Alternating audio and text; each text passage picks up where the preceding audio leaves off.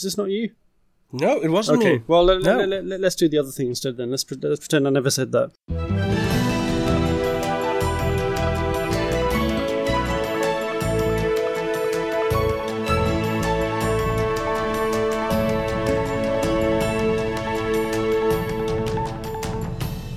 It's Friday, May the 14th, and this is the Dutch News Podcast, your weekly chance to catch up with what's been going on here in the Netherlands. I'm Gordon Darroch, Dutch News contributing editor and Drenthe massacre survivor, and I'm joined as ever by Paul Peters, master student in civil engineering and brugkleurder. Yeah, and not a COVID patient. Not a COVID patient, no. No. You have uh, some kind of corona flu, or, no, or non-corona flu, I should say. Yeah, I have Yeah. some sort of flu. I have uh, a severe cold. It is terrible. Uh, I woke up on Monday with a sore throat, which was, you know, which is of course a COVID uh, symptom. So Yep. uh, I I had to get myself tested, and it was the 1st Mm-hmm. time. Uh, I could have been prime minister at this point, by the way. Now Yeah. I come to think of it. Have you never been tested? Exactly. Yeah. Or, or you could have been Thierry, who still has still not been tested. Yeah, yeah, indeed. Yeah, he just refuses it to do it. But I did it. I went to the Good. uh, to the testing street, and I I thought that the the the test was going to be uh, very awful. It wasn't as bad as I thought it was going to be, but it was still very unpleasant and uh, and and and and, uh, and awful. Uh, uh, also, uh, one of my nose holes was was too clogged, so they had to uh, do it in, in another nose hole. but that's a terrible, ter- disgusting detail. Th- but th- uh, that's enough information. Exactly, yeah. yeah. But, but, but the um, bottom line is you don't have corona. I don't so- have corona. No, the Yeah. the, the result. Uh, I got my result at. Uh, I got tested at 11 a.m. and I got my result at 11 p.m. So uh, it didn't Hmm. take them very long to uh, to uh, to send the result. But I was asleep at that time, so I only found out the later that morning. But yeah, I'm negative, but still, um, I still have a cold. And and and, you too, by the way. I, uh, I I, infected you know. over the, over the yes, Skype you- call. You've, you've infected me through my keyboard. Exactly. Yeah. No, Yeah. This, uh, and I is a new and I, conspiracy. and I found out that uh, Corona shame is a thing. Right. Because it's corona shame. That is, if you have corona shame? symptoms but you don't have the coronavirus and you walk outside in public, Hmm. then people are scared of you because they see you sneezing and they see that Ah. you're coughing, and they, Yeah. they are avoiding you. They are they are uh, you know st- taking a step uh, back. Even though you know I am tested negative, I, I, I- w- we need some sort of sticker to identify that you have been tested, but you show. We d- perha- perhaps we do. Perhaps we need some kind of sticker. We will come on to Yeah. that uh, quite soon. So while you've been recovering from your cold, does this give you more time to study the Erasmus Bridge in Rotterdam? well, to to to to um, giving me more time to point out to people from Rotterdam that not every white cable stayed bridge looks exactly the same as the Erasmus Bridge, which they always seem to think. Because you know the Erasmus Bridge, it is a very distinct bridge, but they people from Rotterdam they always are very proud of that bridge, but they Yeah. don't seem to recognize the main characteristics of that bridge. That is, for example, that it has a very distinct horizontal part at the bottom, and that the pylon has has an angle with it, uh, and that it is only cable stayed on one side and not on two. Uh, you know, that's the reason why it is nicknamed the Swan because of this angle and because of this horizontal part. But every time they see a wide cable stayed bridge, they always say, "Oh, this is a rip-off of the Erasmus Bridge." But no, it's not. Sometimes it is a bridge that is cable stayed on two sides. I mean, that's the whole point of the Erasmus Bridge. It's only cable stayed on one side. So yeah, that was this week's hill I chose to die on to um, to complain about people uh, not recognizing their uh, their world famous bridge. Yeah, not not recognizing the, the key characteristics of this uh, Yeah, this yeah. Bridge, which is a wonderful bridge. It and, is a and should, wonderful should be bridge indeed. celebrated in the correct fashion. Yeah, yeah. Um, and it will be prominently featured probably uh, at the uh, Eurovision Song Contest, which is uh, not hosted this week as I thought, but next week. Yeah. So inappropriate comparisons with uh, with Rotterdam is a bridge too far for you. Uh, exactly. Yeah, yeah, yeah, yeah. Um, yeah, and you are a massacre survivor in, from Drenthe. I I'm very curious to know uh, what that's all about. Uh, yeah, I've, I've, I've, this this relates to the story this week um, that uh, the, the the authorities in Drenthe have been told to stop shooting indiscriminately at Groningen Airport airport. Which tried to, um, yeah, because apparently they, they, they, they've been culling a lot of wildlife, and uh, th- uh, some uh, animal uh, rights organisations have been complaining and uh, the, the, provincial Hmm. authorities were ordered by the court uh, to stop culling an- to stop culling animals, and they have to review their list of species that, that they're allowed to die. And the the the, the, um, the authorities in Drenthe have uh, have said they're going to contest this. So they, they say they need to keep the runway clear for planes to land, even though I, I don't know how many flights a day land at Eelde, but it's not very many. But, I, uh, I imagine that it won't be won't be that many now. Yeah. I, I remember that I once had to pick up someone from Eindhoven Airport, and that flight was coming from uh, Groningen Airport, and I thought this is not a, Yeah. not a distance you should travel by plane. But uh, yeah, that was uh, uh, uh, uh, it was a it was a, for, it was a flight coming from one holiday destination, and it landed on both Gro- in Groningen Ah. Airport and on Eindhoven, so it was right. a transit. But Yeah, nonetheless, actually, it was didn't actually board the plane in uh, in, in, in No, Groningen no, and no, no, eyeball no. because maybe they just really hated I don't know Nijmegen and decided that, that they couldn't bear to drive through it, so they flew instead. yeah, it, Yeah. Nijmegen was a bridge too far for them. Nijmegen really was a bridge too far, or Arnhem. yeah. Yeah, but um, uh, yeah, but I, I, I've, uh, I hadn't realised actually until this story that Eelde Airport, um, or Groningen Airport as it's called, is actually in Drenthe, and I can't decide who Oh, should is be more. it? Yes, because the Ah. Drenthe, the authorities in Drenthe. That's the whole point about the, the why the, the authorities in Drenthe were taken to court, and I, I Ah, can't I decide. see I, can't now, decide yeah. who should be more offended by this. Actually, which of the two provinces is being hard done by? Huh. yeah, they should just call it il- uh, in in in Roosendaal. You have the same uh, same thing. You have also a, a small airfield. It's not even an airport. It's an airfield. It, nonetheless, it's called Breda International Airport. Uh, even though it's not an airport and it's not international, but that's a different story. and it's not in Breda. And it's not in Breda. So uh, yeah, that's uh, you have a similar story, but at least it's not a different province. So Yeah. yeah, that's uh, now I think the the. Um, I think the people uh, uh, in Eelde should be the most offended. I think, yeah, yeah, yeah. because people think they're in they're in Groningen. Yeah, exactly. I always assumed that Yeah. it was also in Groningen. Yeah. Hmm. So Interesting. The yeah. same thing is with uh, with uh, Brussels South Airport. Because of the name, you assume that it is near Brussels, but it isn't. It is Yeah. a f- it's a 45, 50 minute drive away from Brussels. So every time, a lot of people, a lot of Dutch people, they book a flight from Brussels South, assuming that it is somewhere near Brussels and that it's only an hour drive away. But then Yeah. uh, uh, a lot of people realize, oh no, it's not an hour; it's almost two hours drive. And then, if people would have known that, they would never have bought the the ticket, probably. Yeah, that's true. Yeah, yeah. The, the, the, the stations in Brussels are very confusing as well because Brussels South Station in French is called uh, it's called Brussels Midi, which obviously the, the Midi is the is the French for the deep south down in sort of Yeah. Marseille. And so, so, so, but you see Midi and you think that, that that must be Central Station, but it's not. It's south.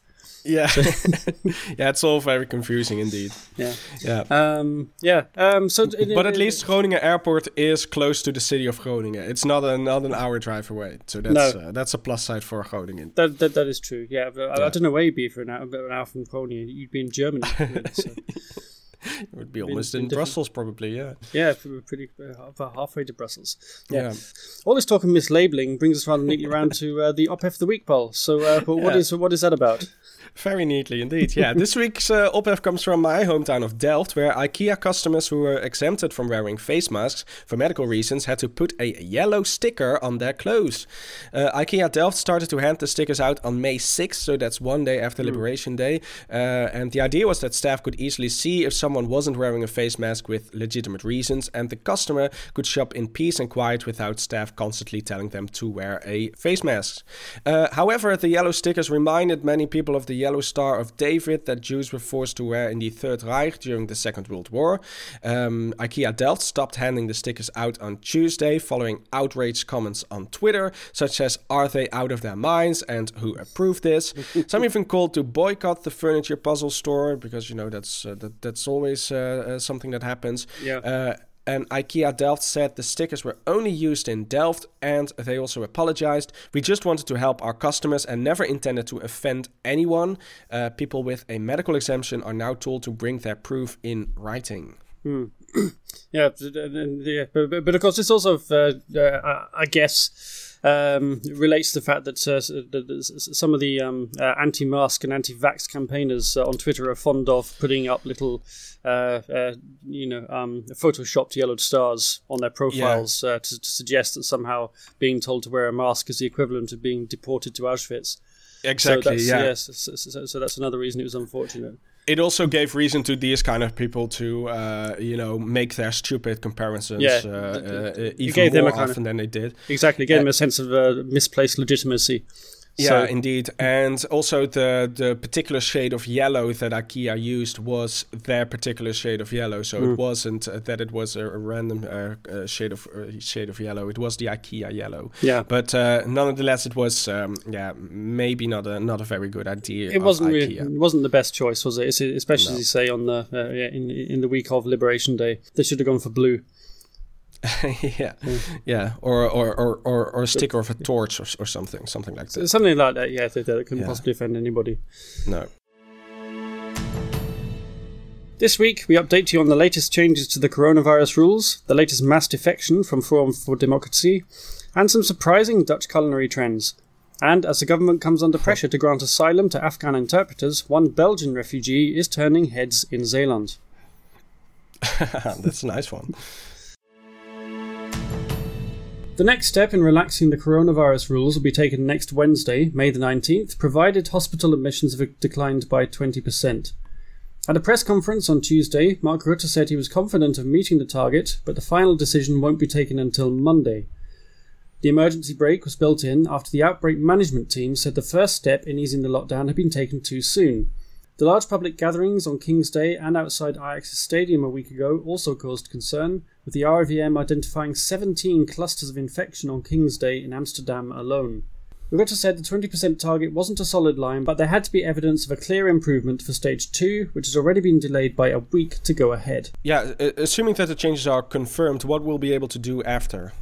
Well, step one, Rutte said, was that sex workers can resume their services as the only contact profession still in lockdown. I just love the fact that was the first, uh, the first thing he mentioned. Was it? It was, yeah. well, we will not. Um, we will not uh, uh, uh, look into that too. Uh, We too won't much, speculate too too much on No, that. I just no, thought it was a nice no, no. detail. Uh, also, pavement cafes will be able to extend their opening hours, which are currently midday to 6 p.m. They will now be open from 6 a.m. until 8 p.m. 6 in the morning. Are you going to go to a uh, so, so you can have bitterballen for breakfast, lunch, and dinner if you so desire? Uh, will you be going to uh, out to a terrace at six in the morning, Paul? It, it sounds like an ideal diet. It does, yeah. Yeah. Uh, amusement parks and zoos will also be able to reopen, but only the outdoor spaces. So the snake houses at Artis will be shut, and you can go to the Efteling, but not on the Droomvlucht. And that caused absolute outrage uh, on Yeah. the Twitter account of one politician. I think we can guess who it was. It was uh, Geert Wilders, who was is a huge fan of that uh, particular ride. It is yeah. his favourite ride at the Efteling, isn't it? Droomvlucht, famously. He once uh, he once famously uh, went on it ten times in a row. Yeah. And uh, gyms yeah. and swimming pools can also open, but with limited numbers, and the changing rooms in gyms will stay shut. What won't change? Well, secondary schools Wait, s- wait, wait! The, the changing rooms? Oh, in, only in gyms will In gyms, shut, not yeah. in swimming pools. Swimming okay, pools, yeah. you, can, you can still you can still change into your swimming trunks because otherwise Okay, okay. you can't. You don't have to go into the pool fully clothed. No, yeah, I was I was assuming that that was uh, what they wanted you to do, but no, I, I misunderstood. Yeah.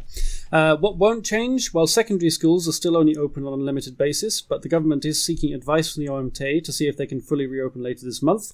Uh, so uh, on the days your kids are at home, I guess the best thing to do is to take them down to the pub all day, and they can uh, Yeah. yeah you know, they can uh, have their have their lessons on a pavement cafe. Or to a prostitute. That could, you could do that as well. Yeah, Yeah. yeah. learn all kinds of things uh, in, in their local brothel.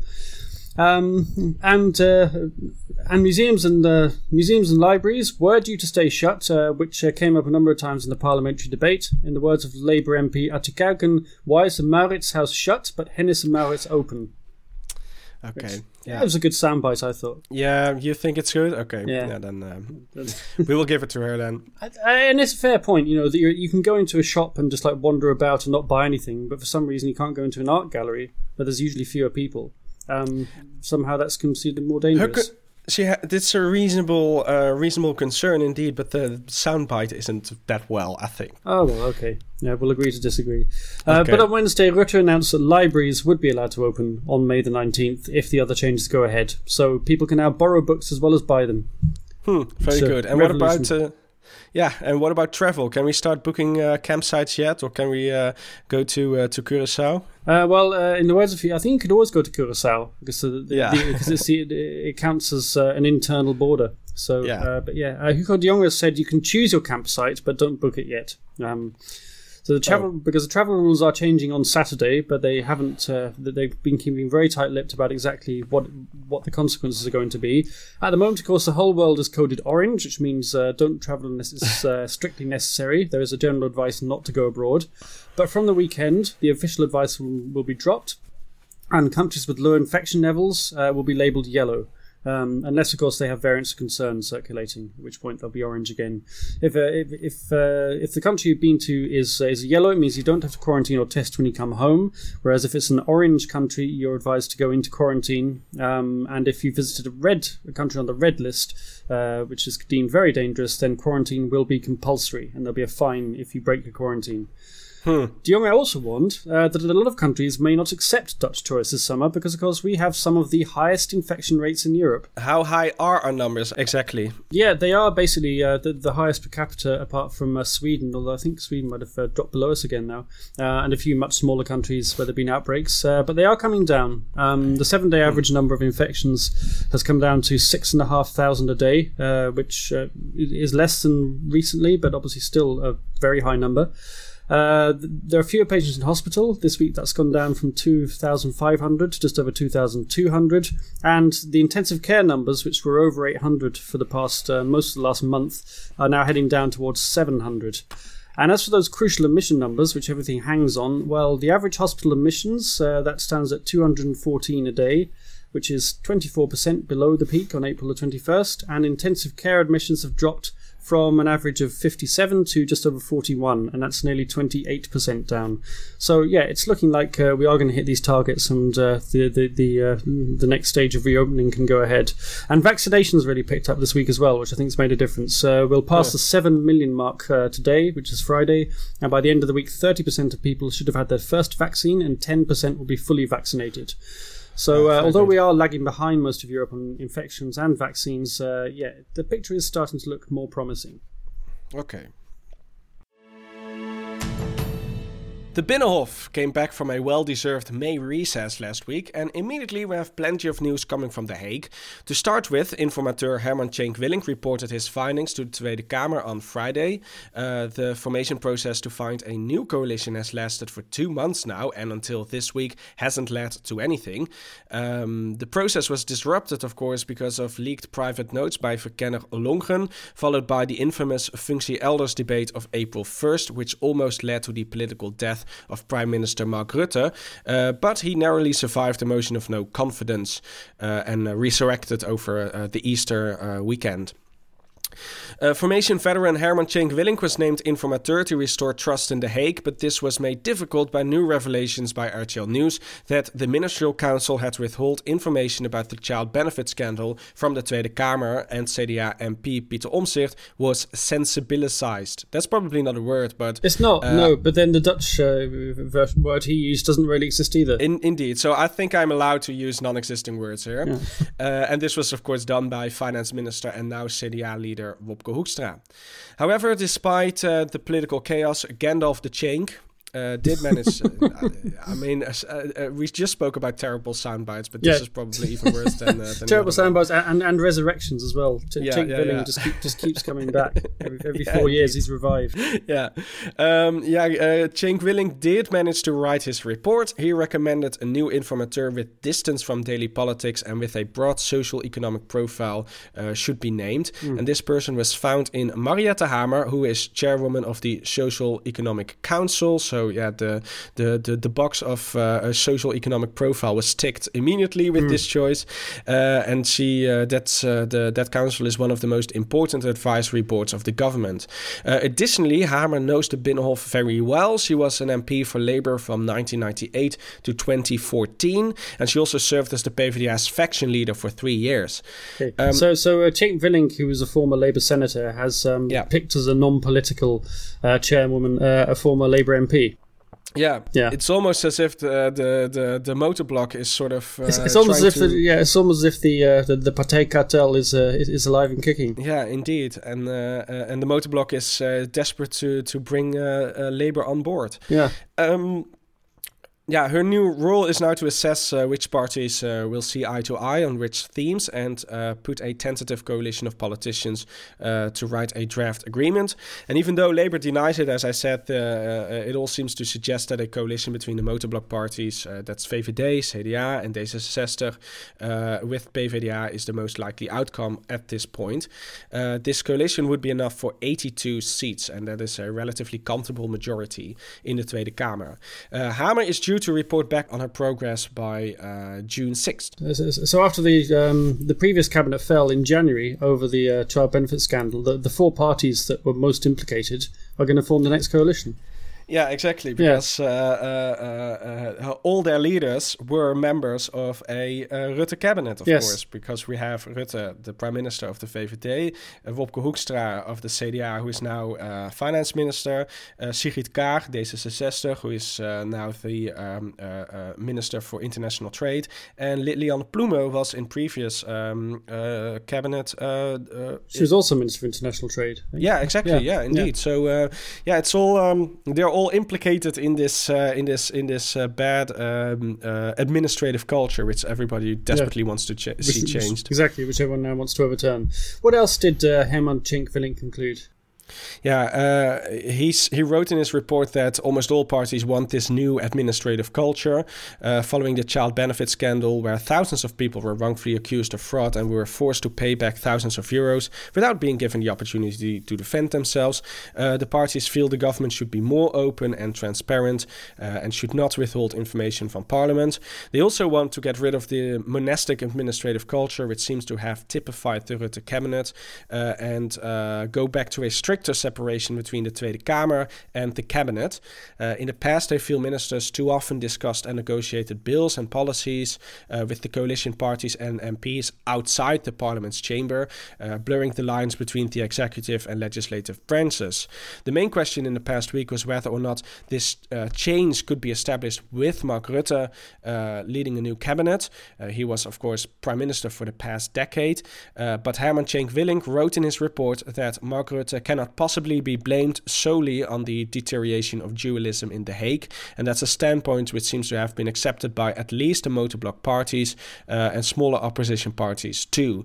Uh, and this is again opening the door to a fourth uh, Rutte cabinet. Okay, but this week uh, Mark Rutte went on Nieuwsuur, of course, uh, to say to outline the radical changes uh, to the um, administrative culture that, that, that were on his mind. so, w- what did he say? Yes, uh, he, he stopped calling these ideas radical, mostly because they weren't radical at all, I think. Um, he said he wants to get rid of backroom politics and restore dualism by uh, stop having the so-called coalition meetings on Monday, where the uh, basically the highest-ranking cabinet members and coalition faction leaders uh, decided everything uh, for the past four years. Um, additionally, he said he wants to have a thinner, less detailed coalition agreement, which could allow, which would allow debates to be held in both the ministerial council Council and the Tweede Kamer. So basically, that the decisions are made there and not in this sort of um, uh, twilight zone of the executive branch and um, uh, the legislative branch. Rutte also said that the cabinet should be more transparent and provide more openness by also disclosing documents with advice and considerations of public officials. Uh, these were previously uh, held back, uh, and that way MPs and journalists can see how a policy decision came about. And uh, finally, he said that the government should bring back the human scale. He proposed a new government agency where citizens uh, could knock on the door for help from an individual public official if they encounter problems with other governmental departments or agencies. Yeah, that, that also sounds like uh, they, they should appoint an ombudsman. Yeah, well, but, but it, do they not already have an ombudsman?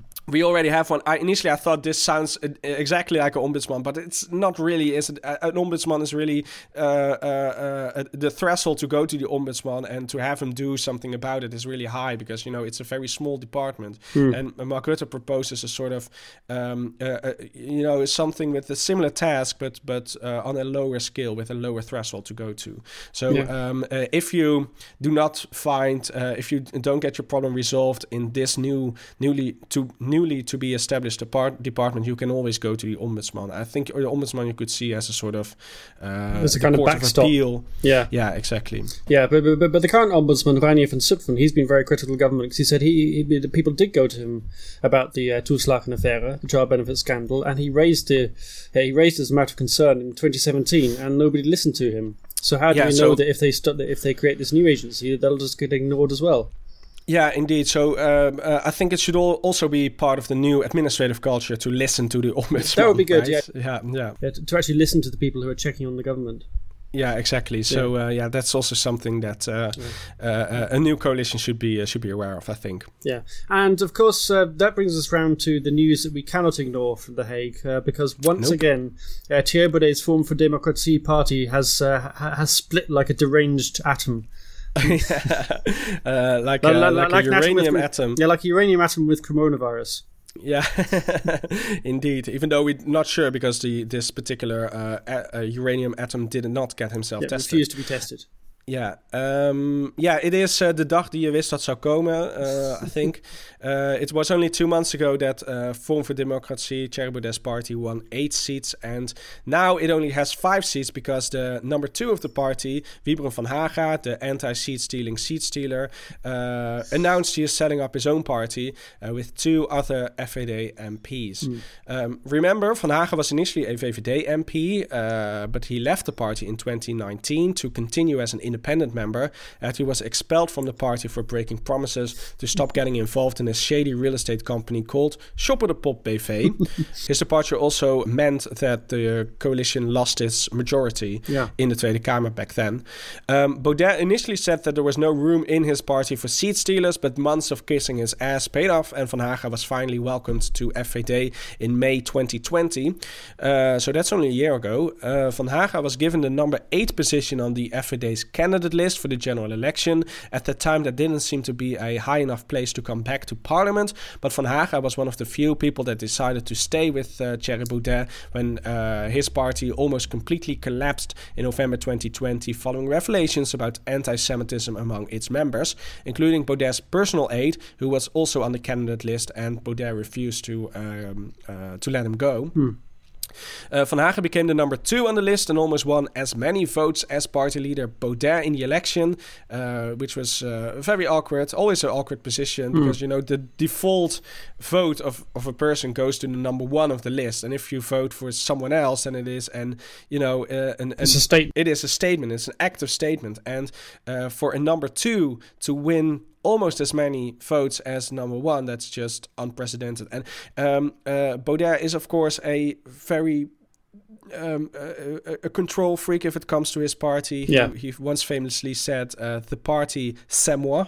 Yeah. Um, so uh, that is exactly how he feels. yeah. It is and, his and party. this week, of course, he, he, he had the tweet that said, uh, "I'm the captain of this ship," which uh, Yeah, yeah, yeah, yeah, indeed. Uh, that was about uh, this uh, Liberation Day poster that F- FVD set up.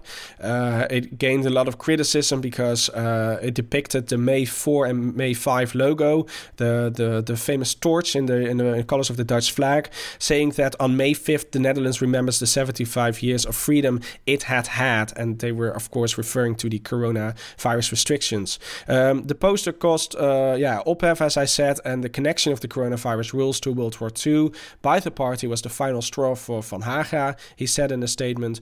And now the Tweede Kamer has a record number of 18 parties. So, yeah, yeah, including uh, already, sort uh, of, yeah, including sort of four nationalist right-wing populist factions. yeah, indeed. So all those people already. who complain, all those people who complain they got no representation now have a choice of four parties, arguably five if you count the Boeren uh, Burgerbeweging. yeah, yeah, yeah. So um, yeah, it's um, uh, it was already a, a, a very crowded in the Tweede Kamer, but it will only get more crowded. So yeah, Yeah, and uh, yeah, but it's it's, it's, it's uh, amazing to see that this post was the last straw for Van Haga because there were so many straws. He must have had a mouthful Yeah. of straws by the time he got Exactly. to he got to this poster. Um, I got to, I can excuse conspiracy theories. I can excuse uh, uh, racism, anti-Semitism, uh, and whatnot. But I draw the line at mentioning the war. yeah.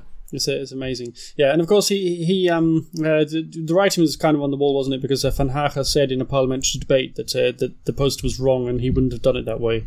And of course, yeah. the, the, that was what prompted the tweet from Baudet saying, uh, "I'm the captain of this ship." At which point you realise that the the ship was had split in half and was sinking beneath the waves. Yeah, exactly. Yeah, we and I have to admit that I always uh, uh, I had uh, I had several bets running about when Baudet uh, and uh, when Van Haga would uh, would would split from from Forum for Democracy, and I I just won six bitterballen, so I'm very happy. Excellent. Well, you can and you can yeah. enjoy those at six in the morning now. So yeah, an extra at bonus. any time of the day. yeah. yeah. Staff shortages in the healthcare sector could be eased if the government did more to recruit qualified refugees. That was the conclusion of a report by the Advisory Committee on Immigration, ACVZ, this week. The Netherlands currently needs to find around 56,000 healthcare workers to close the gap, and that figure could rise to 130,000 in the next 10 years. Some 173 doctors and 23 nurses offered their services at the start of the coronavirus pandemic via the Association for Foreign Certified Doctors, and the COA Refugee Settlement Agency identified another 37 asylum seekers who had sufficient language skills and clinical skills to qualify for a job, but in the end, just three of them found work as volunteers. So why exactly is it so difficult for refugees to take these jobs? Yeah, really, the the, the, the, the, the uh, it comes down to the two eternal um, bugbears of bureaucracy and prejudice. Hmm. Refugees aren't allowed to work while they're claiming asylum, and the process often takes years. And if they do clear that hurdle, they then face four years of retraining under European rules for health professionals. Hmm. And once they get there, they don't receive much guidance from their colleagues and often experience discrimination from other staff and patients. So the Commission said local authorities and educational institutions and the care sector should work together to support asylum seekers who want to work in healthcare, for example, by vetting qualifications faster and hiring interpreters. And another group of refugees have been in the spotlight this week. Yeah, this is the uh, Afghan interpreters uh, who've uh, been working with uh, the military during the intervention of the last uh, couple of decades.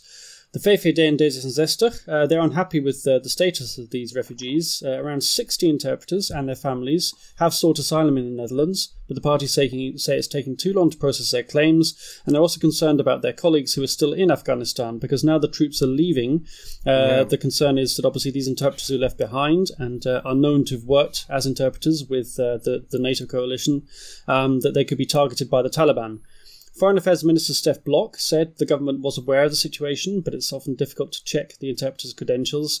Um, yeah, what struck me about this is that we've, the VVD and D66 obviously have very different perspectives on uh, asylum yeah. and migration, but they've ended up arguing on the same side here, but from kind of different points of view. I think the VVD, obviously, they're the party of law and order in the military, so they think these these refugees should be rewarded for the fact they've helped, uh, you know, they served with the Dutch military. D66, yeah. on the other hand, of course, uh, they, they, just want uh, the asylum system to be more open and to, for more refugees to be uh, to, to, to, be allowed uh, to, to settle in the country if they have genuine, you know, generally fearing persecution. So they've ended up both uh, arguing the case for these interpreters. And of course, Stasis Zester are criticising this uh, very um, rigid, tight asylum system, which has been, you know, which has been made more, uh, more difficult and more obstructive during 10 years of VVD led cabinets. Yeah, perhaps they should join a coalition and they can they yeah. can do something about it. Maybe, maybe they would. Yeah. Who knows? Yeah. If you rely on us to interpret the ins and outs of the Dutch political system, or just appreciate our weekly summaries of the latest news, I thought you'd enjoy that link. Yeah. Why not become a Patreon sponsor? All our patrons get a free shout out by way of thanks and the chance to ask us a question. And of course, your donations help us to help you keep up with events such as the coronavirus rules and which new parties have appeared in the Tweede Kamer this week. This week, we welcome new patron Lucy Partridge. So thank you very much uh, to you, Lucy.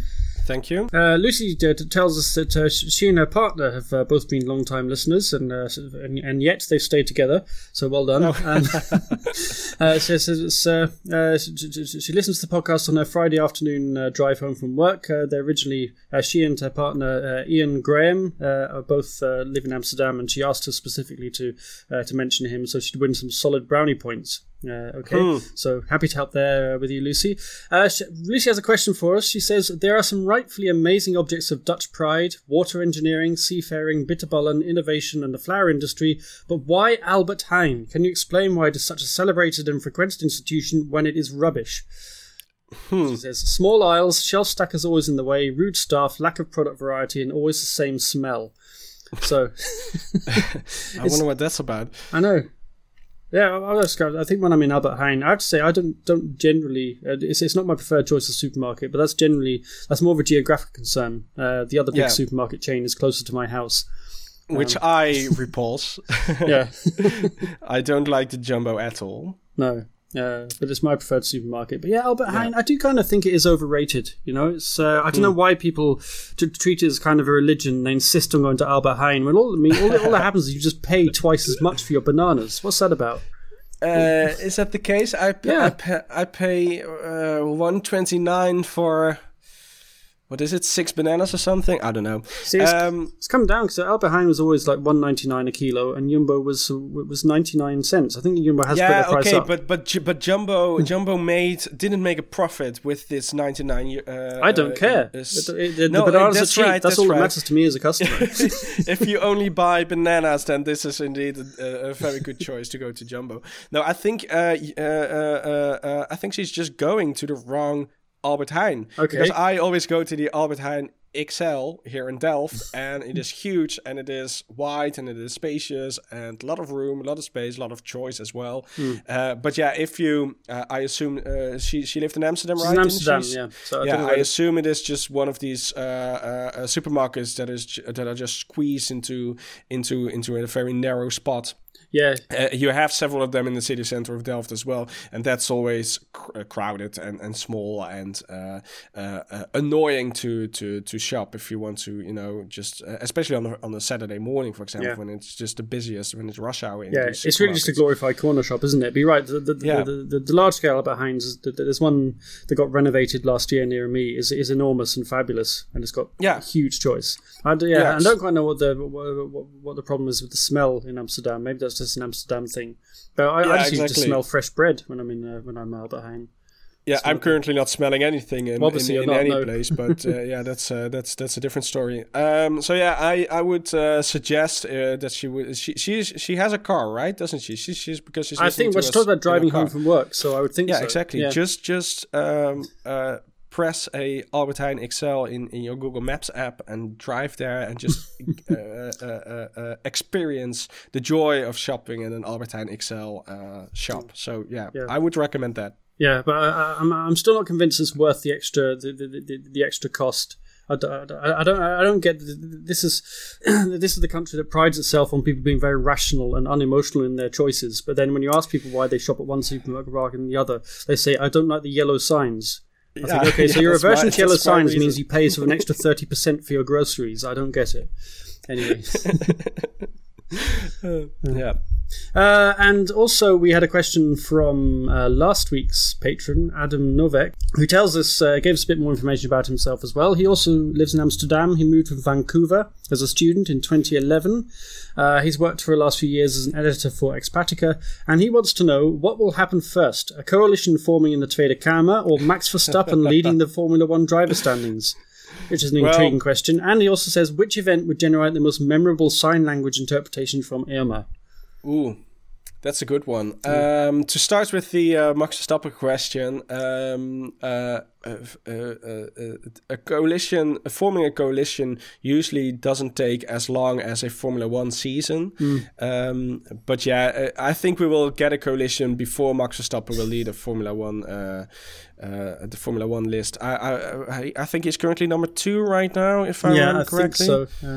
Yeah, he's number two. Number I mean, two, the, the yeah. season is uh, it's it's quite early in the season, of course. But every, ev at the start of every season, everyone is is always uh, all, the commentators are saying, "Well, this is probably going to be the year of Max Verstappen." But as long as Lewis Hamilton is still driving around, that will probably not happen. that's not going to happen. No, yeah, No. He, he- he might manage to win the first one or two races of the season and uh, get to the top of the standings that way, but he missed it this year, so that's probably Yeah. it for this this season. So we're more likely to have a coalition, I think. And uh, yeah, in terms of Irma, I have to say, I mean, I almost want um, Van Haga's new party to be involved in negotiations, just so I can see how Irma signs Shopper de Pop. Yeah, that's a very good one. Yeah, I would love to see her uh, uh, uh, do shop the pop. Yeah. yeah. I'm not sure if there's, a you know, because not all words exist in sign language. Exactly. No, sometimes you have to literally spell it out, don't you? Yeah. yeah. Yeah. Yeah. I would love to see that. Yeah. Yeah. yeah. If you'd like to extend a gesture of support to us and join our band of patrons, log on to www.patreon.com, that's P-A-T-R-E-O-N dot com slash DutchNewsNL. The Dutch consume the most meat replacement products per person in Europe, shop data collected by market research bureau Nielsen over the last three years shows. The investigation, carried out on behalf of plant based diet group ProVeg in 11 European countries, also found the Dutch spent the most money on meat replacement products. Uh, the result surprised us, although we knew that the Netherlands was among the greatest consumers of meat replacement products in Europe, but we did not know that they eat the most per person, ProVeg co founder Pablo Moleman told broadcaster NOS. In total, the sale of plant based meat and dairy products rose 50% in the Netherlands over the past two years to 291 million euros. Plant based cheese sales rose by 400% during the period, although the market remains tiny. The data showed that the Dutch spent an average of 17 euros per person per year and consumed some 870 grams of plant based meat, equaling about 9 burgers, which coincidentally are the most popular plant based products, followed by stir fry products and meatballs. The market for meat replacement products is also heating up. In April, Brazilian meat giant JBS, uh, JBS said it's taking over Dutch meat replacement company Vivera for 341 million euros. In 2018, Unilever bought uh, Dutch meat replacement maker De Vegetarische Slager for an estimated 30 million. Uh, US fake meat maker Beyond Meat opened a production plant in the Netherlands in 2019. And also Britain's Meatless Farm last year also opened a uh, Dutch operation. Nevertheless, meat replacement products still only have 2.5% of the market for meat and meat replacement protein in the Netherlands, and some um, 17% of the Dutch say they are vegetarian or vegan. Do you uh, sometimes eat these products, Gordon, or uh, I do? do yeah, I, I, like I, I, eat um, uh, vegetarian uh, schnitzels, which are like imitation chicken, um, and they're very nice. I have to say, they're not bad at all. This is a really simple. But obviously, I, have um, uh, I sleep with my children, so uh, I, look for meals that are very quick and simple to prepare, rather than yeah. especially uh, and, and nutritious um, yeah, rather than uh, you know, elaborate culinary concoctions. And I to say, veget- yeah, uh, the chicken schnitzels are, are, pretty good. Yeah, but were you surprised uh, that uh, uh, yeah the, the, Netherlands is such a big consumer of meat replacement products? no, not really, because in my Albert Heijn XL you have this huge you have this huge meat replacement department. So yeah, it's always you have a lot of choice there. So it is definitely growing in the past years, and uh, yeah, it's a little bit hard to compare with other with the eleven European countries, but uh, no, it doesn't really surprise me. I think also because.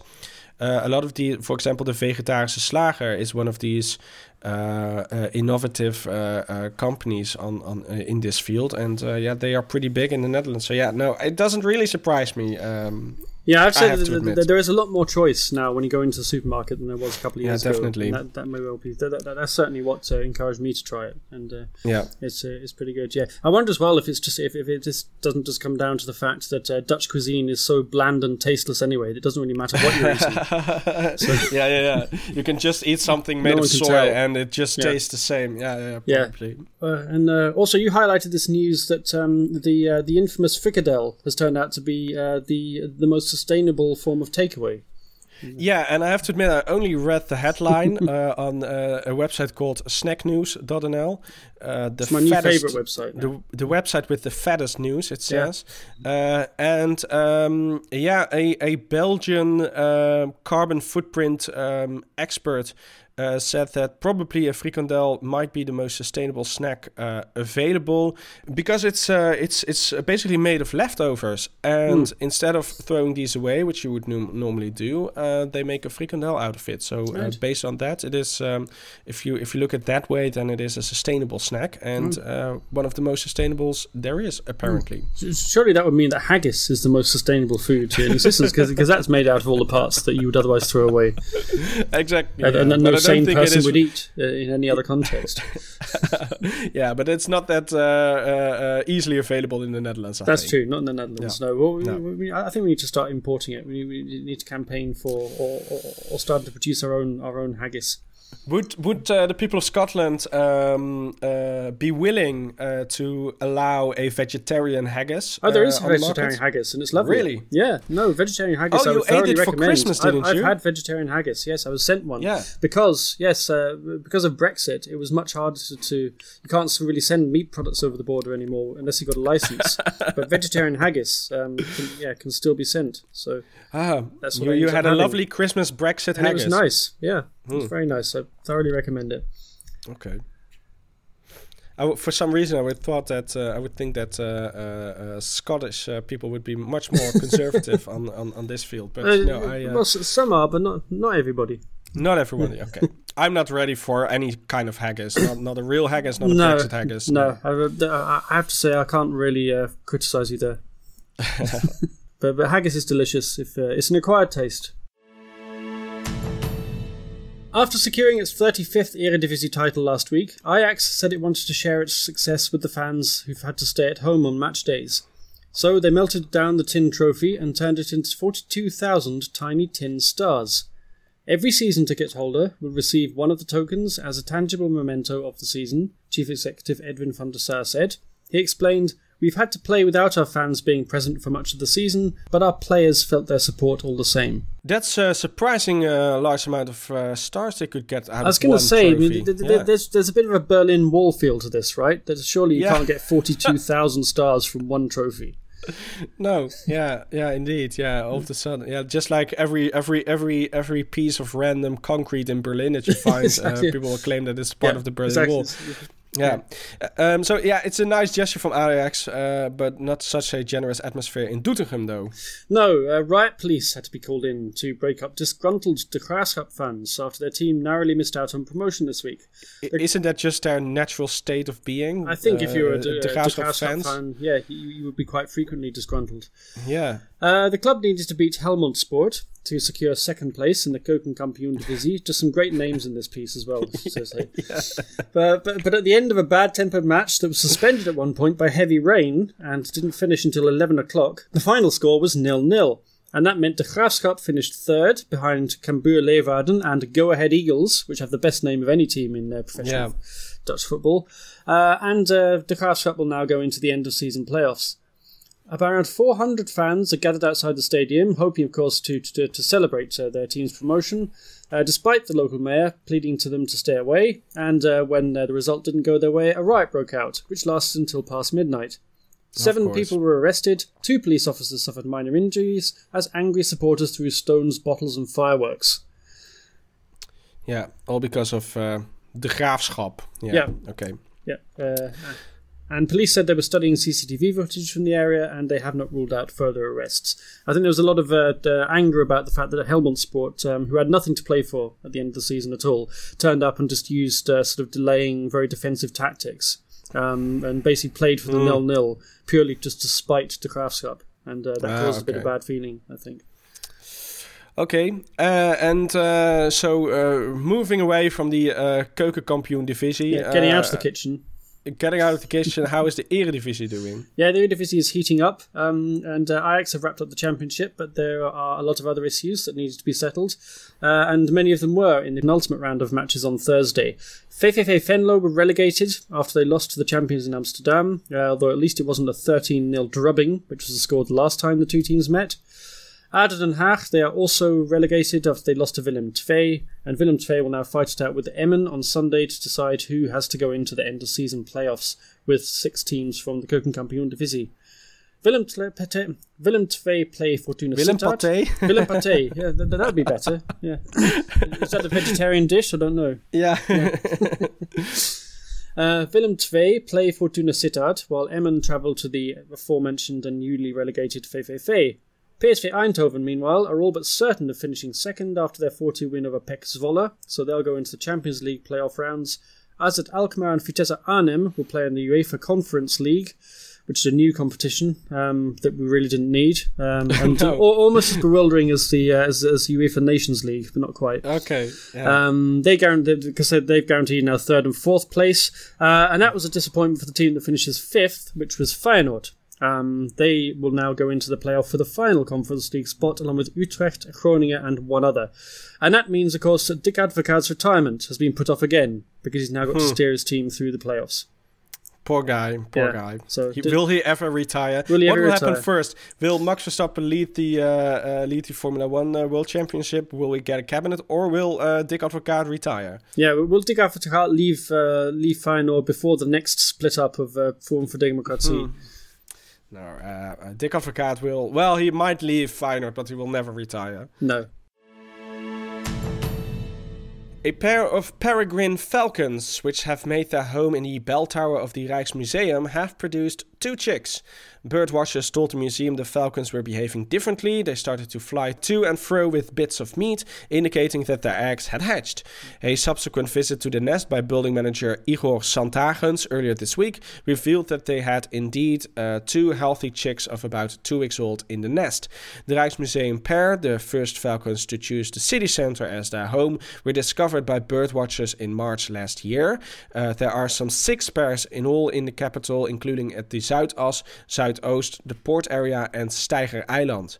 The museum almost chased the pair away when it decided to install nesting boxes. Uh, they were building a nest on top of the tower, and that is not a good spot. Uh, according to the minister spokesman. I think the birds are an expert on whether or not uh, I think the nest is they, they would know better. Yeah, they would know better. Yeah. I feel, but okay. The birds then upped sticks and tried the Westerkerk church tower, but returned to the Rijksmuseum a month before the breeding season started, deciding to move into one of the boxes after all. The museum said it will install webcams after the breeding season, and they are hopeful next year's chicks will be enjoyed by the public because once the birds find a good location, they will stay. Yeah. So the Rijksmuseum is closed to visitors, but uh, open to falcons. So, yeah, yeah. So yeah. if you have wings, uh, then you can uh, then you can visit the uh, the Rijksmuseum. Yeah, um, and those are, aren't the only if birds. they don't scare you away, by the way. What? If they don't scare you away. If they don't scare you away, yeah, because they're quite far. Yeah, yeah, as long as they don't, uh, long as, don't, as long as no buzzard's nest in the Rijksmuseum, because uh, that, that will cause carnage. Yeah, yeah, as we know. Uh, but they're not the only birds that have been in the news this week. No, an eagle owl, which had been spotted in the Zeeland town of Hulst, may have escaped from a private home in Sint Niklaas in Belgium. The owl, which was uh, seen perched on a school gate, defied attempts by local animal ambulance staff to catch it and retreated to an impregnable position on a nearby roof. Uh, the public has been asked to leave the bird in peace and try not to catch it themselves. Uh, if and when the bird is spotted again, the ambulance staff make another attempt to catch it. A spokesperson of the animal animal ambulance warned that taking selfies with the owl is not a good idea. Uh, it is a wild animal with sharp claws. Just respect it and enjoy looking at it, he said. Tommy Bayard from Sint Niklaas told broadcaster Omroep Zeeland he thinks the owl is his. Uh, it escaped a couple of weeks ago and we have tried everything to catch it food, netting, but nothing worked. Bayard said birds that live with people are not normally shy, but that the owl is young and untrained. Instead of the owl posing a danger to people, like certain not to be named birds in Drenthe, um, he fears that uh, it is it, it may be the other way around.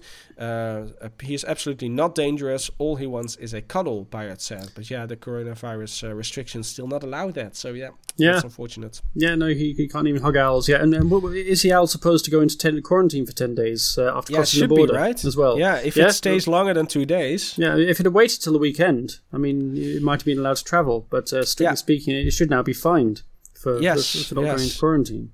Yes, he should have. Uh, he, he, he, should have uh, uh, uh followed Dutch news uh, yeah. Uh, for the live blog. Yeah, indeed. Yeah, obviously wasn't wasn't paying attention and didn't drink enough gin. Uh, at the time.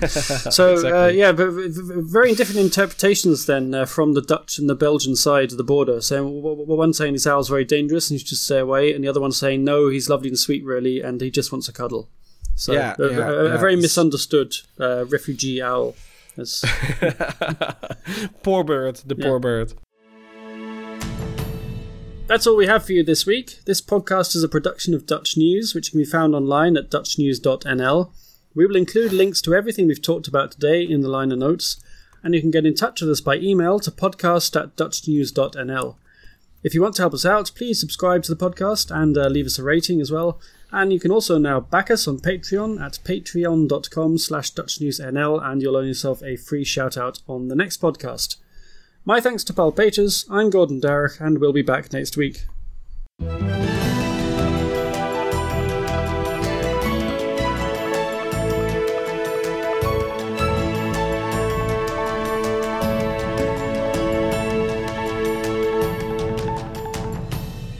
Okay, I'm gonna have my COVID moment now. I think, yeah, how, how do you